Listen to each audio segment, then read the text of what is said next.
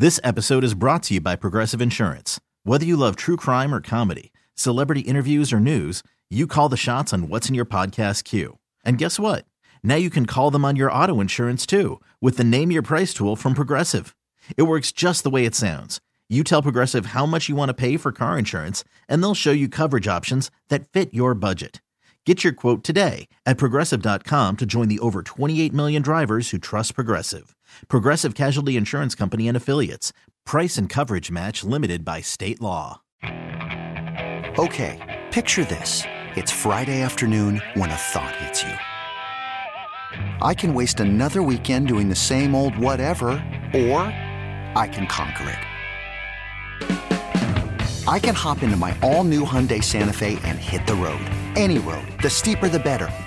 Because my all new Santa Fe is available with HTRAC, all wheel drive, so I can hit the trail without a worry in the world. Heck, with three rows and best in class rear cargo space, I can pack the whole family in with all our gear. We've got available dual wireless charging for our phones, so we'll never lose touch with civilization, and we won't lose touch with the primordial power of Mother Earth. So, which is it? Waste the weekend or do something a little more epic? And conquer it in the all new Hyundai Santa Fe. Visit HyundaiUSA.com or call 562 for more details. Hyundai, there's joy in every journey. Joining us on the Great Midwest Bank Hotline, it is the return of the Big Ragu, Matt Regasius. Welcome back, sir. Hey, hello, Milwaukee. Good to be back with you guys. Good to hear you, buddy. It's been too long, and uh, I don't know if you saw this. Uh, we were uh, uh, Jeff and I were were mentioned it uh, when we let off the show. I thought IndyCar did a really cool thing this morning. They did a little parade down Main Street and, and Speedway with the drivers, kind of an impromptu thing, and then they actually broke off and the drivers in their pace cars went to individual ticket some of the individual longtime season ticket holders houses to visit with them did you did you I, see that earlier today? I did. I saw some of that. Matter of fact, I even saw uh, uh, something online of somebody uh, kind of showing off the the stuff that they got from their visit with Sage Karam, and, and thought that looked like, you know, IndyCar is always, for a long time now, done a great job with the longtime fans. And they're so good at at making those connections. It's one of the things that the sport absolutely does right. Mm-hmm. Yeah, I agree. They definitely bring the history. Uh, of the sport to the younger fans and and make them appreciate it as well. Ragu, what was your uh, general reaction when you found out that Penske bought Indy from the George family? Well, it it seemed, you know, I I've always had that ingrained idea of Penske as the evil empire, sort of a a Darth Vader like figure who just has so much control already. So so there was uh, initially a thought of you know, some trepidation, but at the same time, the name is synonymous with Indy, and the guy clearly loves Indy. If you can take away the fact that you know the, the economics of the sport have allowed him a level of success, and and, and the way that, that the sport has has worked in the past, you know, it can make for some sometimes you know you wish for a little better competitive balance and that Penske doesn't allow you remove that from your head and think about the fact that this is a guy who knows IndyCar and and knows what's best for the sport. So so uh, you know, I quickly went from that trepidation to some excitement and thought, okay, well, let's see what he does here. Let's see what he's going to do. And so far, by everything I'm seeing, he, he's he's making improvements to the track. He's doing things right with with series. He's, he's finding ways to make this work, and, and he's got a trial by fire, as we can see. I mean, this is mm-hmm. you know to, to have your first 500 be in August and in this condition and in, in this kind of kind of atmosphere, you know, it, it certainly we, we didn't make it easy on on Roger Penske in, in his first one here. But uh, so far, yeah, I mean, we'll have to see how the final thing all goes down tomorrow. But I think we give him a big curve too, just because of what we're going through.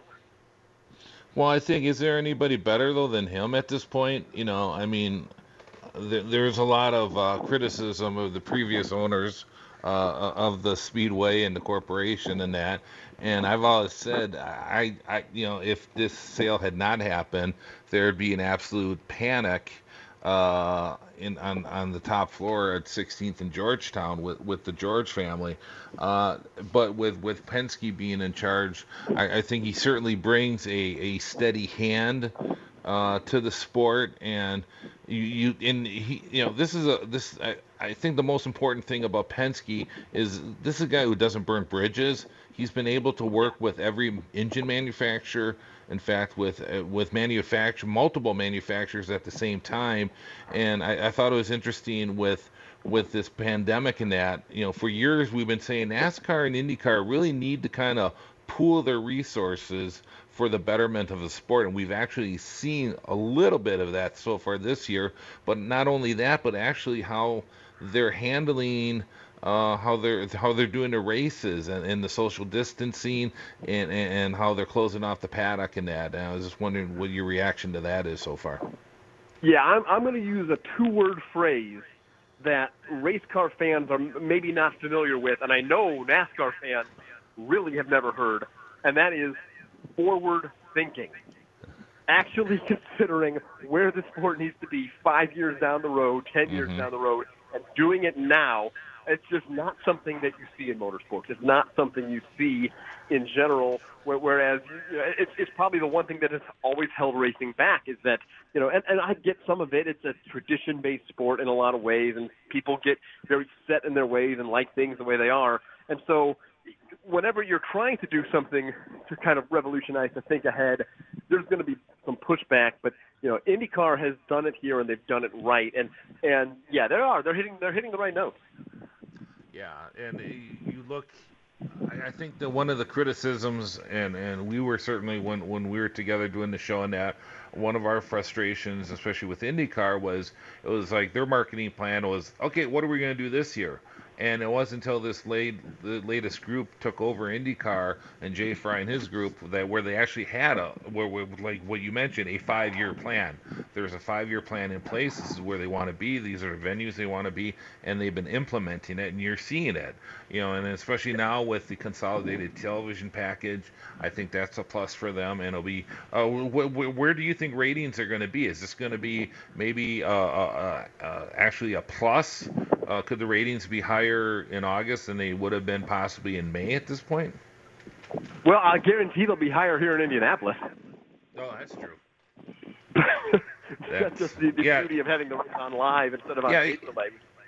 It, it, explain that uh, for those who might not be familiar with the with with the with the blackout in in yeah. So Indianapolis for Central Indiana in general, those who get Indianapolis TV, uh, the race has always been on on tape delay. It has never been on live. It's a blackout live because you know they say, well, you need to fill the stadium, you need to fill the track to get or to have a live race, and you can't, you literally can't fill the Indianapolis Motor Speedway. You can always fit somebody else into the infield, and so it's it's kind of this you know backwards joke that oh well yeah maybe this year it'll be a sellout quote unquote and we can have this race live. Of course it never is. It was for the hundredth a few years ago. They did that I think kind of as a bend the right ears and get that to change in Indianapolis because what it does is it hurts two groups of people. It hurts it hurts older fans who have paid their dues, who have gone to the race year in year out, and now it's a, you know the Indy 500 is a day, and it's a it's it's not easy. You know, if you're getting up there in age, to go out there, if it's 100 degrees, it's a long day it, it's just easier probably to watch it at home. And then also little kids. My my oldest son is finally getting close to the age he likes IndyCar. He watch on TV, but if he can't watch the races at home when he's not old enough to go to the track, it's going to make it that much harder to talk him into wanting to go to the track when he is old enough. And so, yeah, it's an outdated principle, and, and it's one that that needs to go. But uh, but yeah, to answer your first question, I do think ratings will be nice. Mean, people people need stuff to do. They need stuff to watch. Sports is, you know, uh, seems to be, you know, now that we're sort of easing our way back into things, we're we're doing fairly well with that. And the Indy 500 is still an event, and it's still, you know, uh, we've managed to to to create a curiosity around it, I think, by having it at this strange time of year. So I, I look forward to seeing that too and seeing where those ratings are. But I think I don't think they'll be better necessarily than May, but I think they'll still be good. Yeah, they're going to have challenges with the wall-to-wall uh, basketball playoffs. You know that that tip off at noon and go till ten o'clock. When in previous years they only had, you know, there was only a couple games at night. So, you know, it's going to be uh, they're going to it's going to be a little bit more. Uh, more choices for for people on TV. But like you said, hopefully everybody tunes in and the numbers are through the roof. Uh, question for Matt: H- Have you seen Danica's arms? no, no, I've not. They're huge. And I'm wondering if uh, that was maybe reason. Well, they're huge because she, you know, she does yoga and she's always doing these sit-ups and push-ups and whatnot. And I, I'm wondering if maybe, maybe the reason why her and Rodgers broke up is that Rodgers is a little jealous of her arms. I think they actually might be bigger than his at this point. Oh, stop! Let those kids be. They've been through enough. But uh, Danica, you know, Danica's back. Mike Mike Tirico, who I, I really like and I think is underutilized uh, in sports media, is, is hosting, and and I'd love to see see more Mike Tirico. And uh, but you know, Danica is back on. Does that does that help give it a big big event vibe? Do you think? I don't I don't know that Danica is the draw she once was. I think you know, I, I don't think there's going to be people tuning in specifically because Danica is on. I think there may be some people who tune on, tune in, who didn't know she was going to be on, and go, "Oh, well, that's, that's cool. I, I like I liked her. She was. I remember when she was racing Indy cars, and yeah, yeah. I, I, I don't I don't think that makes a huge difference at this point. Uh, I I do think that uh, you know NBC's coverage in general they they they, they do the series well, and that's you know, that's the the best thing they have going. You know, personalities or not, you know, and I agree with you on Tirico. He does a he does a good job with pretty much everything, but but just their general package uh, has been really really sharp, and it's getting better every year. So I, I'm I you know I am excited to see the race there. Why can't they transfer that over to NASCAR? Because NBC's coverage of NASCAR is god awful. Yeah, I'm not going to disagree with you on that. Actually, it, it, you know, you know that's a that's a good question, and I guess that that probably is something that comes from the top and comes from you know those making the decisions within within the sports. I, you know, I'm sure, uh, you know, no sport, no network gets to make every decision on how they cover things without the input of the sport they're covering, and so you know, I look at NBC and say they do a great job on IndyCar. They do a really great job on uh, NHL hockey. They have for a long time. They do a good job on pretty much everything they cover, except NASCAR. And if that's the case, you know, you you look at it and you go, well, all right, if if if everybody else is okay and this one's not, it's probably not NBC's fault. I th- I think I agree with you because NASCAR loves to control everything. Yeah, oh, for sure. Yeah. And, and so it's just kind of you know, it's kind of frustrating when you see a situation like that. Well, what what's the latest with one? We're speaking with Matt Regashis, of course, uh, who now lives in the Metro Indianapolis area. What's uh, for the listeners? What's the latest uh, with Matt? How are you doing down there? You know, we're good. We've been uh, we've been really super locked in uh, here at home. We've been we've been keeping the whole uh, the whole uh, social distancing thing very seriously. So yeah, I've been uh, you know I'm I'm, I'm a little bit I, I can I'm a little bit used to these walls of this house at this point, but uh, but that's all right. There's you know there's there's always stuff to watch. You know you know there's like every Indy 500 that was ever run is on YouTube. You can go go on back and watch the '92 Indy 500. Watch Little Al. Go back and watch you know the spin and win. They're all they're all there. That's an afternoon. That's you know we keep busy in in a in a lockdown. It's not that tough. But uh, but yeah, we're we're good. We're uh, we're just sort of you know, in that same holding pattern as everybody else, and and I've uh, you know doing my best to to become a uh, first grade teacher and a, and a preschool teacher for my two boys right now, and and, and help his uh, regular teachers along as much as they can doing the online schooling stuff. But uh, it's always an adventure, that's for sure. It's, it is what it is.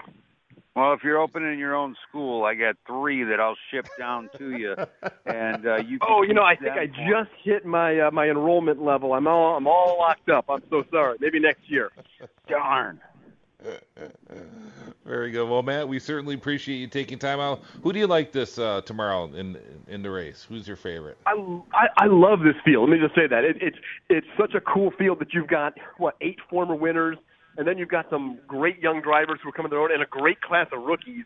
Uh, I think uh, my I'm really thinking Scott Dixon, as good as he's been all year, he he is the guy to beat here. I I know sentimentally you think Marco, and wouldn't it make sense for an Andretti to win on a race where there aren't any fans? Like like that would be the most twisted yeah. Andretti thing to happen. You finally win one again, and there's no one there to celebrate.